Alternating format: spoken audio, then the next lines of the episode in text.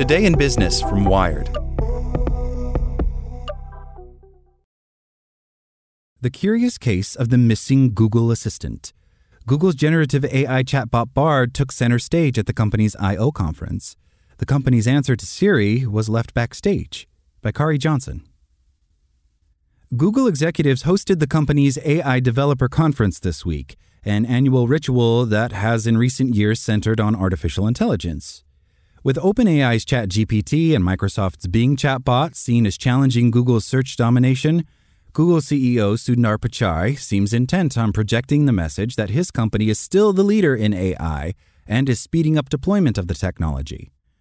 Google's own chatty large language model Bard was the headliner, and it is now publicly available in 180 countries. Following along behind came about a dozen generative AI product features and experiments that can do things like help programmers write code, draft emails, or generate speaker notes for Google Slides presentations.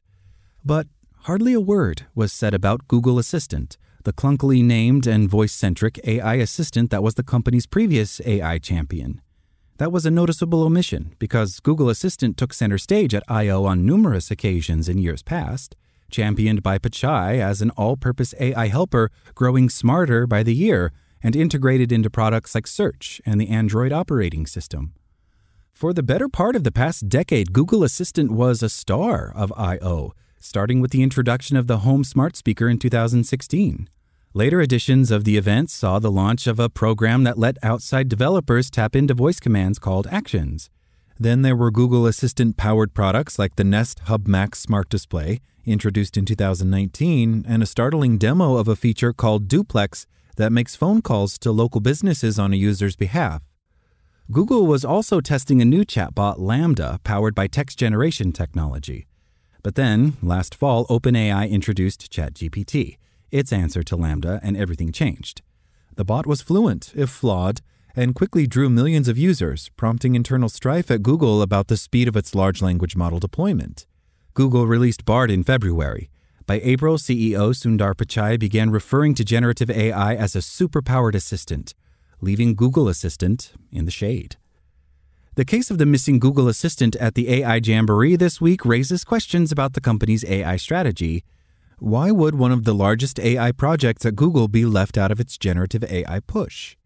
One possible answer is that Google is scrambling to catch up after getting caught flat footed by ChatGPT and simply hasn't had time to properly integrate Bard style fluency into the older Google Assistant.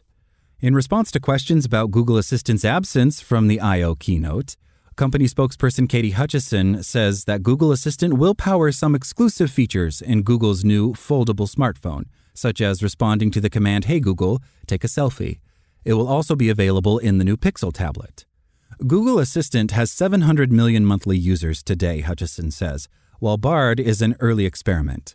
Experiments and user testing to inform how to apply Bard across Google products are ongoing. The debut of ChatGPT, Bard, and similar bots has shown new light on the shortcomings of old AI helpers such as Google Assistant and Amazon's Alexa, which still struggle with conversational skills that came naturally to people, like being able to engage in ongoing back and forth dialogue. Alexa and Google Assistant didn't take off as their creators thought they would, says Art Merritt, who is currently working on a generative AI startup but was previously global partnership leader for conversational AI at Amazon.